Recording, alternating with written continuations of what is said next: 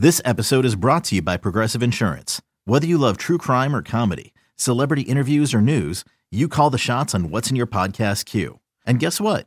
Now you can call them on your auto insurance too with the Name Your Price tool from Progressive. It works just the way it sounds. You tell Progressive how much you want to pay for car insurance, and they'll show you coverage options that fit your budget.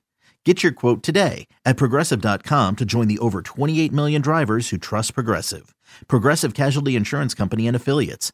Price and coverage match limited by state law.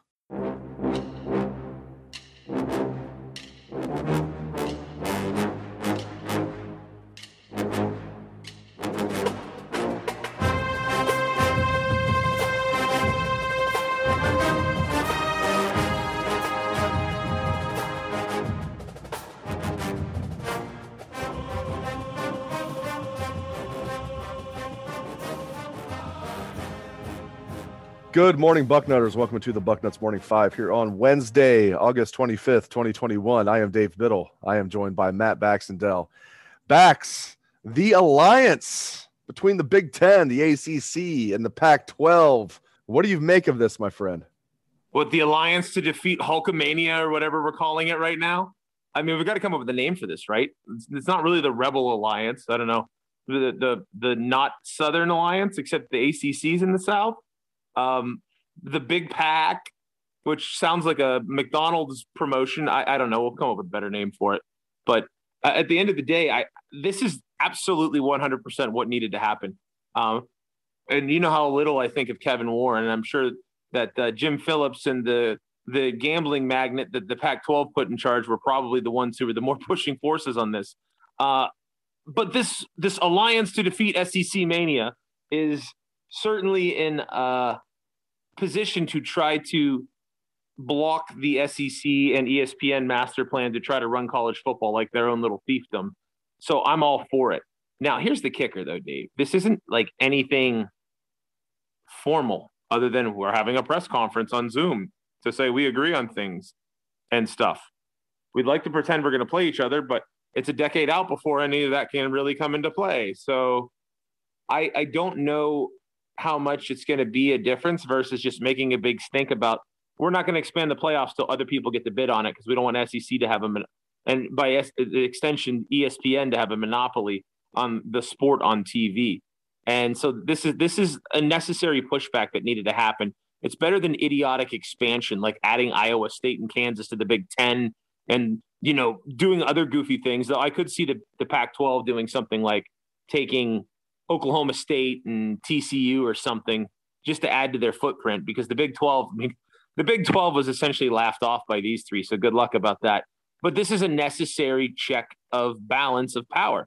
And the SEC's balance of power on the money front look, the Big 10 until Texas and Oklahoma were added was a more profitable conference per school. People don't realize that. But the SEC has long been in bed with its master at ESPN. And this is the only way we're going to get that pushback needed to bring in Fox, bring in NBC, bring in these other conglomerates who need to be a part of the sport to take ESPN's control out of it. And more importantly, take their control of the narrative out of it.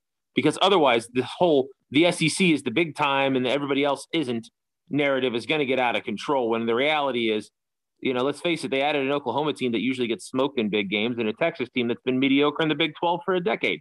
That's not exactly anything great beyond the fact they bring massive fan bases and a ton of tradition. So this needed to happen. I'm glad it's happening. I'm not really sure what they're going to do other than looking at the SEC out of the corners of their eyes, like, don't think about it. But it's a start. I'll give them that. It is a start. Yeah, I do like them firing back against uh, the SEC. And, you know, kudos to the SEC. When you bring in Texas and Oklahoma, all you can do is tip your cap to that. So, what do you think is the next step? You alluded to this a little bit. I mean, this is all about TV, this is all about money. Um, do you think one of these conferences will add – some of the leftovers from the Big 12? Like, what is the next step here, Bax? Well, I think the next step is, is that these three are going to combine to push back on any playoff expansion until the contract that they currently have with ESPN runs out. I think their goal is to not re up with ESPN blindly like the SEC wants. I have said from the start that this didn't happen in the order the SEC wanted. The SEC's plan, without question, was to force a 12 team playoff agreement, right? And by the way, that 12 team playoff idea, the four guys who were in the room talking about it, none of them were the ACC Pac 12, or Big Ten commissioners. None of those three leagues were involved in this. So this is something they haven't really had their hands in. So when the, the recommendation came to have 12 teams and six champs and yay, all that other fun stuff, there was no talk about limits of teams per conference. So if this had been expanded to 12 without limits of teams per conference and ESPN had its bid on it, when Texas and Oklahoma, you know, pulled the red wedding on the Big 12 and swapped to the SEC, the SEC would have then been in position with a television partner who would have been actively shilling for four to six SEC teams every single year in this playoff. That was what they wanted to do.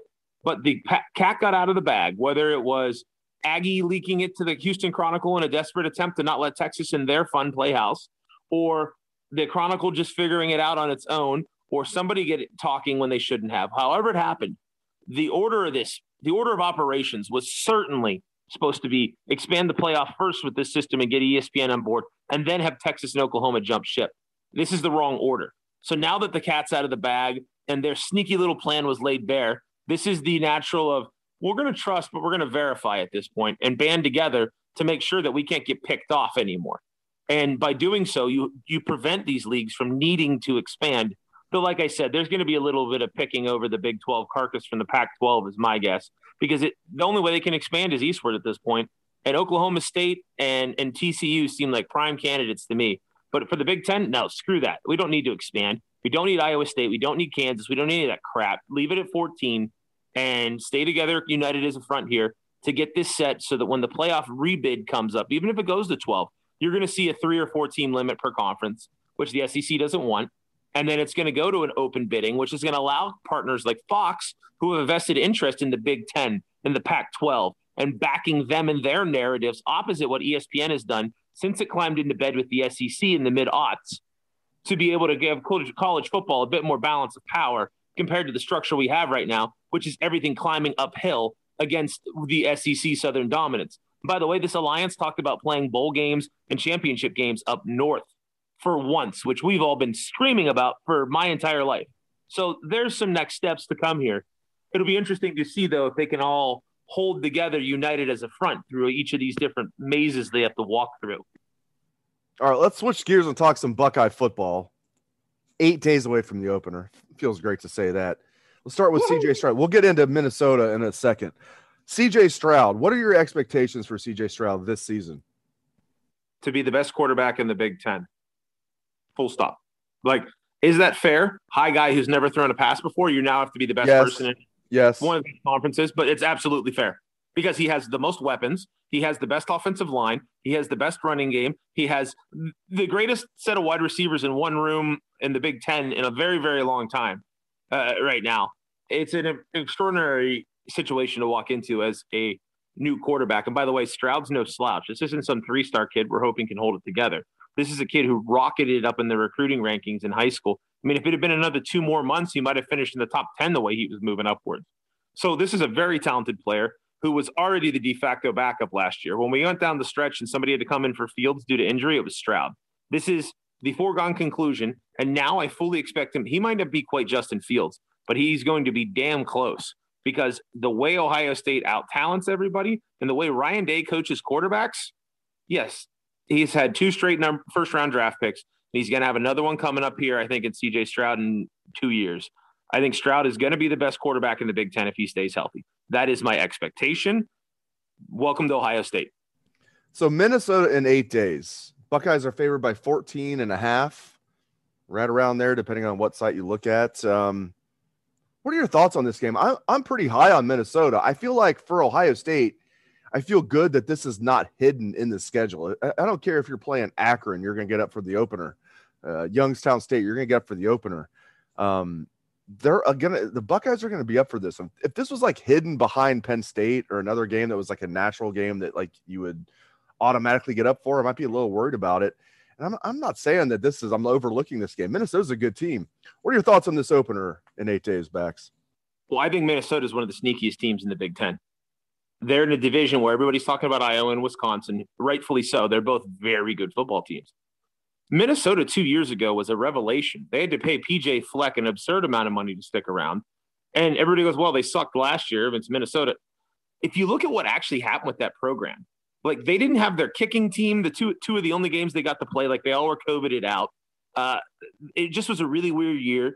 Uh, from what I understand, their quarterback's family had some health issues he was all worried about all year. When I think they only played like five games last year, it was a mess for Minnesota. And by the way, something else that people don't talk about, but you know had to be a factor, is that team was located a mile or two from the center of, of the George Floyd situation. You think that wasn't weighing heavily on a large group of young, mostly African American men?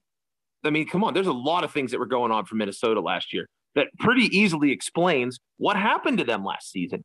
I think they're a damn good football team. I'm relieved Rashod Bateman left early for the NFL because, I mean, he was, I think, an early second round pick. He's a really, really key player for them, but they're still a really good late team. first like, round. Yeah. The Ravens took him in the late, first, first round. Yes, sir. Yeah. So, I mean, he's a, he was a big time guy. And by the way, Mohamed Ibrahim is the best running back in the Big Ten, not on Ohio State's roster for my money. And nobody seems to think about that. He had, I believe, one of the highest uh, yards yards per carry last year. And I think he averaged like two plus touchdowns a game in the few games they got to play. So he's a really good player. There's a lot of talent on this Minnesota team. And I agree with you, Dave. If this was a game the second week of November on the heels of a trip to Happy Valley or playing Wisconsin or whatever, this would be a scary ass game. The reality for this, though, like you said, it's opening night, national spotlight. I think it's going to be a lot like that Indiana game a couple years ago, where J.K. Dobbins had his big breakout night, where the first half was a little tense, and then they kind of ran away with the game. The talent took over, right? Um, I wouldn't be surprised if it was, in fact, less close than that Indiana game owing to the fact that that Indiana game was only close because the only offense we had was J.K. Dobbins running the ball because the passing game under a quarterback whose name I won't mention because it causes everybody to lose their mind uh, wasn't getting itself together till the second half. I expect Stroud to have a lot of success early because I do think that's a weak spot for Minnesota. But I'm glad this is at the start of the year because this is the kind of scary Big Ten West road game that you want nothing to do with in late October or, or early November. Look at all the games that Ohio State has lost that have been really soul crushers that aren't Penn State in the last 15 years. They're all Big Ten West road games. At Wisconsin in 2010, right? At Purdue in 2018, right? It's all the at Iowa 2017, the JT Barrett four interception game right after they beat Penn State, right? Those are the scary games, man. And I'm so glad this is at the start of the schedule because this team will be up to play. This will be you'll get an A effort from OSU. You'll get A focus from OSU. I'm glad it's the opener though, because this is a Minnesota team that could easily win 10 games this year. Yeah, I like this Gopher team a lot. I'm not going to like them in eight days, but I like them overall a lot. I like PJ Fleck too. I do. I know he's a polarizing figure. Baby but I like him. I'll never forget like when uh Tress was like 06, like when Fleck was like a quality control coach. He's like Tress was like talked to us for like two minutes. He's like, now I'm gonna turn it over to PJ Fleck. All right, we're like, who is this guy? You know, and he came out with like all this energy, and now you can see why Tress was hyping him up. All right, yeah, last he thing. came out like a pro wrestler at a comp uh, at a coach's press conference. We're like, who is this guy? He's pretty confident. Oh, what you gonna do when Fluffamania runs wild on you? I bet he could never win at Western Michigan, and then he has a 13 and one season at Western Michigan, which is not easy to do in Kalamazoo. All right, last thing, linebackers was my biggest concern entering camp. I'm starting to hear some decent things about the linebackers. I still need to see it before I believe it. What are your thoughts overall on the linebackers? Who are you intrigued by? Well, I'm going to start by saying the fact that Teradja Mitchell was named the captain is a relief because that means they think he's going to be a major role player on this team, right? They they could have easily picked a bunch of other players who have experience to be captains instead of him. So if they think he's good enough to be listed as a captain, and I know the argument against that's that Cam Babb's also a captain, but he's such an inspirational story, even if he's not going to play a lot, having stuck with it the way he has. But the fact that Mitchell's a captain on D means he's going to be a starter this year. It means they feel like he's separating himself. That's a start.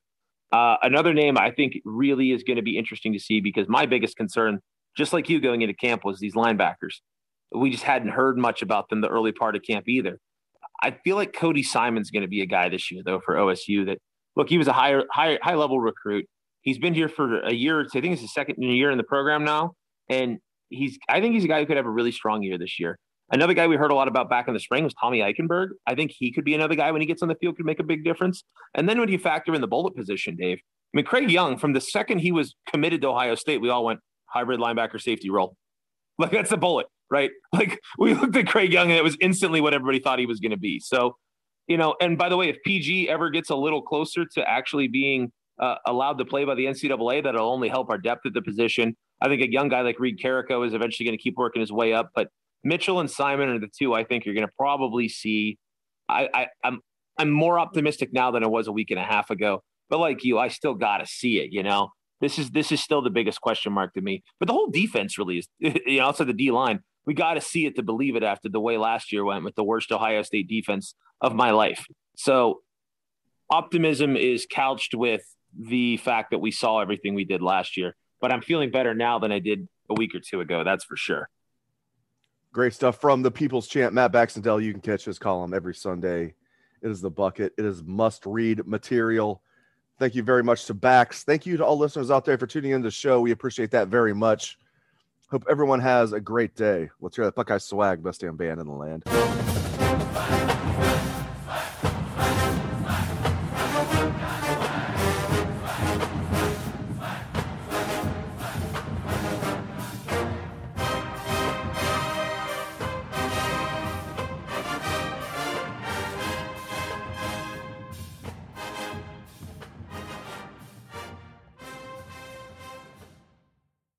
It's the NFL offseason, but on Pick Six, part of the CBS Sports Podcast Network, the football season never stops. Host Will Brinson, John Breech, and Tyler Sullivan are joined by analysts like Brady Quinn, Leger Douzable, Katie Mox, and RJ White to keep you in the loop on everything happening around the league. Whether it's free agents signing with new teams, the all important NFL draft, or schedule release day, Pick Six has you covered. As the face of the league changes with every team move and player pickup this spring, Pick Six is a must listen. Download and follow on Apple Podcasts, Spotify, the Odyssey app, and anywhere podcasts are found.